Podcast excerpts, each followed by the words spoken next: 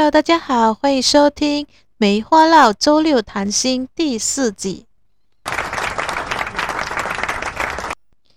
今天我要跟大家探讨的课题叫做“弓箭与风筝”。两性关系是人类一直探讨的课题，这也是为什么两性关系的书一直以来都是畅销的书籍。那么，今天让我们一起来探讨两性关系。如何拿捏才是最恰当的？爱情的本身是美好的，因为两个人从相识，然后相爱，决定委身陪伴彼此的一生，是很多人向往的感情。然而，对某一些人来说，这个看似简单的男女关系却是奢侈的。怎么在爱情的道路上总会跌跌撞撞？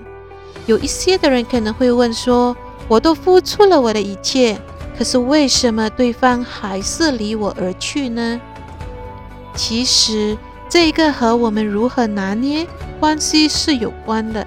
有一些男女在关系中总喜欢把关系拿捏得太紧，总觉得只要对方的一举一动在我的掌控之下，我就能够很好的去掌管这一段感情，也因此。总喜欢二十四个小时要对方对自己报备，只要空闲下来就要求对方和自己见面或者是联系。别忘了，当你在满足自己的不安全感的同时，其实你会把对方压得太紧，让他喘不过气。忍耐性比较高的对方，也许会一直忍下去，或把它变成一种习惯。然而，大部分的人久了就会觉得精疲力尽，而选择放弃这段感情。那么两性关系应该怎么拿捏呢？其实最好的方法是适当的放手。什么意思呢？我相信我们都玩过，或者是至少看过别人玩弓箭或者是风筝。